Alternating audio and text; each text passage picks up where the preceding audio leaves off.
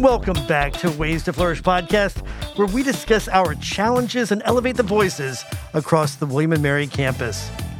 I am so excited today to welcome Dr. Tracy Cross, the Jody and Layton Smith Professor of Psychology and Gifted Education, the Director of the Center for Gifted Education here at William and Mary, and in 2015, the creator of the Institute for Research on the Suicide of Gifted Students. Tracy, so happy to have you here. Well, thank you. I'm happy to be here myself.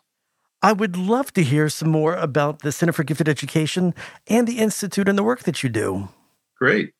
Well, the Center for Gifted Education was started about 33 years ago. It's been around a long time. It's internationally known. It creates a lot of the curriculum materials that are used in our schools. Every state in the union uses our materials, and we're, I think, about 30 countries use them as well. So my predecessor did a wonderful thing in creating the center, and we're keeping it going. We do a lot of research. We're a small group, but we do a lot of research, and we run a lot of programs for kids. We have Camp Launch is something we're known mm. for now, servicing uh, middle school and high school kids from uh, modest financial means, high ability kids. And we also uh, do a lot of professional development of teachers and counselors and parents. So the center is an active place we try to do good for a lot of people, and we're about children from all backgrounds of high ability. So, the Institute for Research on the Suicide of Gifted Students, near and dear to my heart. It's the only one of its kind in the country, and it's uh, it was born out of my specialty in my research area, cognitive neuropsychologist by training, and the suicidal behavior of of gifted students has been my passion for almost 30 years now. So we we spend time, resources trying to prevent suicides. We work with schools, provide consulting to try to help them build cultures that can prevent suicidal behavior. We do a lot of different types of research. We're about the only group in the country that does what are called psychological autopsies, specializing in gifted students. So it's uh, something that I think William and Mary should be proud of. We're certainly proud of it, and we think we do some good. Our most recent publication has been touted. It's a psychological autopsy of an intellectually gifted student who was twice exceptional. And we learned a lot in that study. They, they take a long time to do them like we do, so we can't do that many. But we've done about eight or 10 now, and we've learned some things that are worth knowing. Now, Tracy, for our audience members who may not know the 2E or twice exceptional label, what does that mean? In in the world of education, it means both gifted and disabled, or with a learning disability or some physical disability. Any of the disability categories that are used to categorize or classify a person as a student having a disability. So you could be gifted in dysgraphic, okay, or be gifted intellectually and have a learning disability. So we run a conference on 2E children and teaching them and I just did a session on this topic last week. So, one of the nice things about the center is we try to integrate the suicide piece into everything that we do. Now, what are some of the myths that are associated with uh, suicide or suicidal ideation? Well, I like to maybe mention as many as three today. The most common myth is the broadest, and it's one that we've been wrestling with in the field for over 100 years. Really goes back far longer than that. And it's this belief that many people hold that gifted people are inherently more susceptible to mental health problems. And if you want to look for evidence to that end, just watch any movie about an accomplished pianist, singer, dancer, you name it. If they're accomplished, they've got mental health problems. And it's it's uh, unfortunate because it's not true and it's widely held.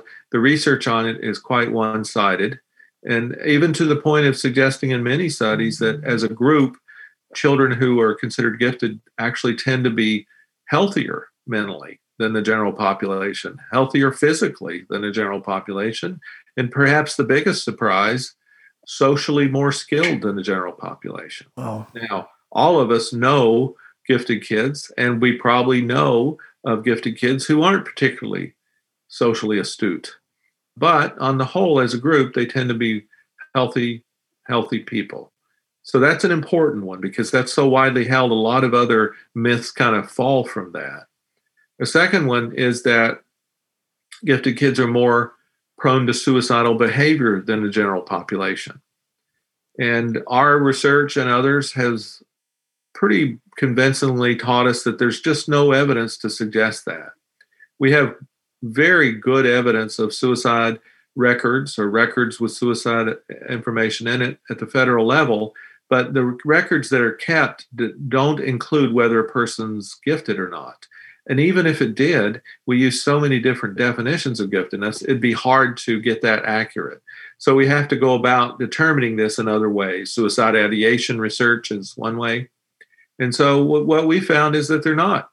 Uh, my guess is that they're about the same in, in uh, degree to which they're prone to suicidal behavior, about the same as a general population is a pretty good guess, frankly. There's another myth that's widely held, it's kind of generational. And this third one is that if a person is ever suicidal in their life, that they're always going to be suicidal. Mm.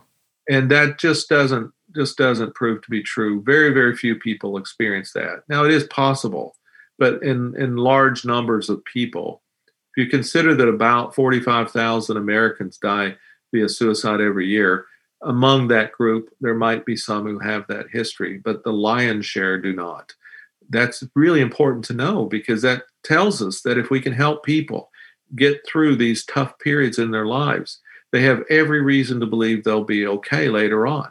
And we need to treat them that way. We don't want to treat them as though they're always going to be a step or two away because it's just not accurate.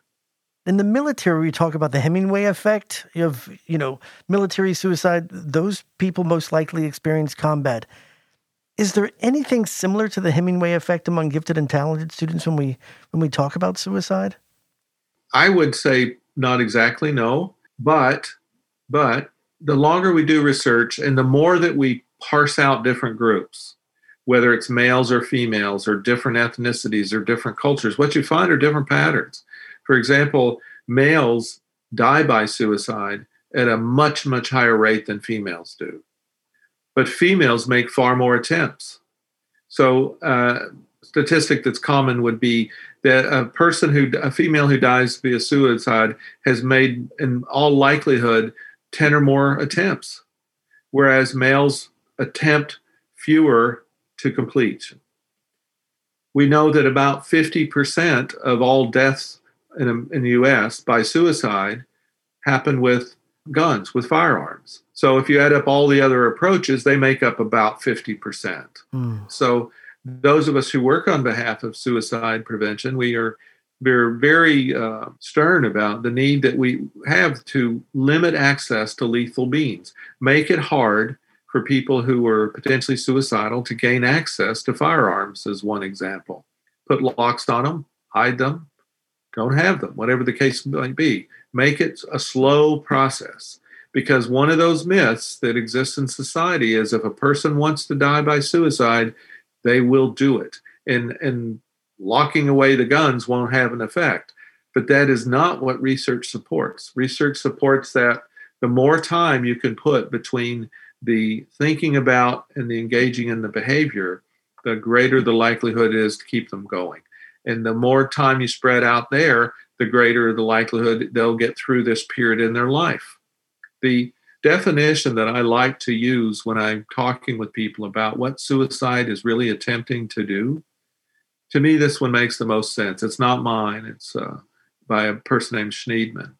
He said, People attempt suicide to escape intense emotional pain, intense emotional pain. And characteristic of that is a hopelessness, mm. a hmm. despair that comes with hopelessness. So there are some ingredients that we can work with. But think how late in the process that actually is when we recognize that a person is that place. And one of the tough things about our research with gifted kids is if you're a type of gifted person who's intellectually gifted, you might be able to hide or mask a lot of the pain that you're feeling. As a matter of fact, my colleagues, I have many colleagues who provide psychological services for gifted kids, and we talk about this all the time that forever adults are surprised when a gifted child makes an attempt to die by suicide. Ironically, the student body often isn't surprised. So in schools, one of the things we do is try to educate both groups on how to make sure that if they see a friend in distress, what can they do to help that friend get through the next period? You know, not to diagnose suicidal behavior. That's way beyond most of our job descriptions. Unless you have specialized training in that, don't even try. But what we can do is just pay attention. And if we see someone who seems to be in distress, let's literally and metaphorically put our arm around them and see that they get to a counselor. That'll save lives just there. You just made me think about a myth that is very important to me, both as an alum, but also somebody who works here. Tracy, how would you address the the comment of William and Mary as a as a suicide uh, hotspot or a suicide capital within academia? Well, it's one of those unfortunate myths that's been built over the years. Many communities experience suicide contagion in this case, where a suicide happens and it sort of forecasts multiple suicides. Schools often have them. I could name several states where individual high schools had from three to 10 suicides. And once a suicide has occurred like that, the school, the community often worries that it has that reputation. So at William and Mary, when a few suicides occurred among students who had been William and Mary students, it created worry in the minds of people. And it largely occurred without being formed from the research of the past 20 years. And that's that's an important thing to note because research in the past 20 years would exonerate, if you will, uh, William Mary's causing these events. Let me give one example here. I, I have to talk about this. It'll take me about a minute. The generation of students now who are preparing to go to college is the first generation in America that's grown up always being at war, having to be trained how to hide from shooters coming into your elementary school, perhaps knowing children who were killed or shot in school, uh, opioid uh, epidemic mm. that's killed people in ways never before seen in the United States, and a worldwide pandemic. So, no generation of young people have grappled with all those at the same time. We could add to it a level of violence and uh, issues of, of racism at a, at a peak that I've never seen in my lifetime. So now all these children are coming to school as, as young adults. So, as their caregivers, we worry a lot about them.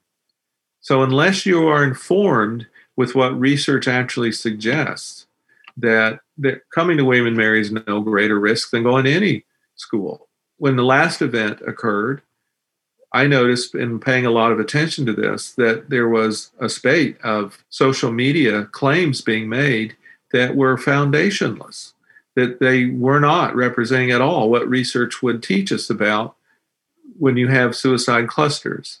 So it's really unfortunate that some people believe this. And I hope that if they do believe this, contact me and I'll be glad to share with you research that we've collected or that we've done that would provide up to date information about what what suicide's really about, what causes it, what can work towards helping to prevent it, and and just associating things like this as being causal is really kind of dangerous because it can create worry and doubt and anxiety that's just unnecessary.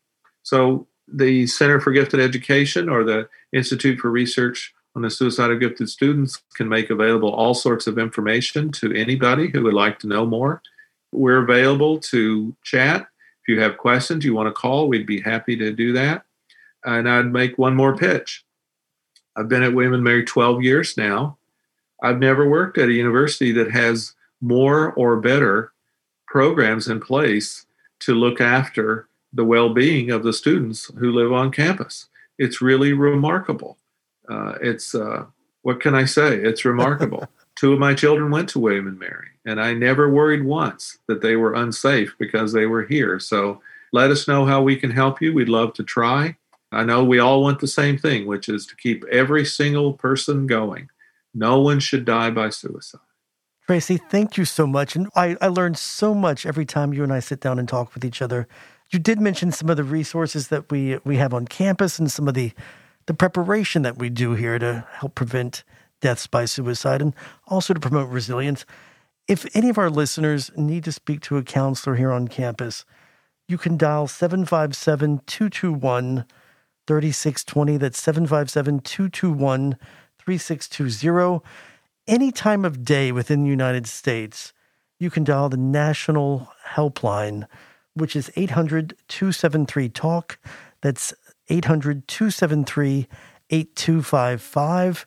If you're one of our many veterans out there, thank you for your service. And if you press the number one, when you call that hotline, you will be directed specifically to help just for our veterans. And if for some reason you are unable to talk or you have deafness or uh, hearing disability, you can always text the word home, H O M E, to the number 741 741, and you will be connected with a counselor via text.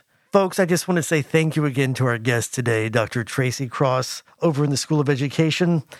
I would also like to thank our sponsor, United Healthcare, for supporting this podcast. Ways to Flourish is produced by Colin Cross, Brittany Emmons, me, Eric Garrison, Ben Heath, Lindsay Heck, Jenny Helmendaler, and Daria Moody.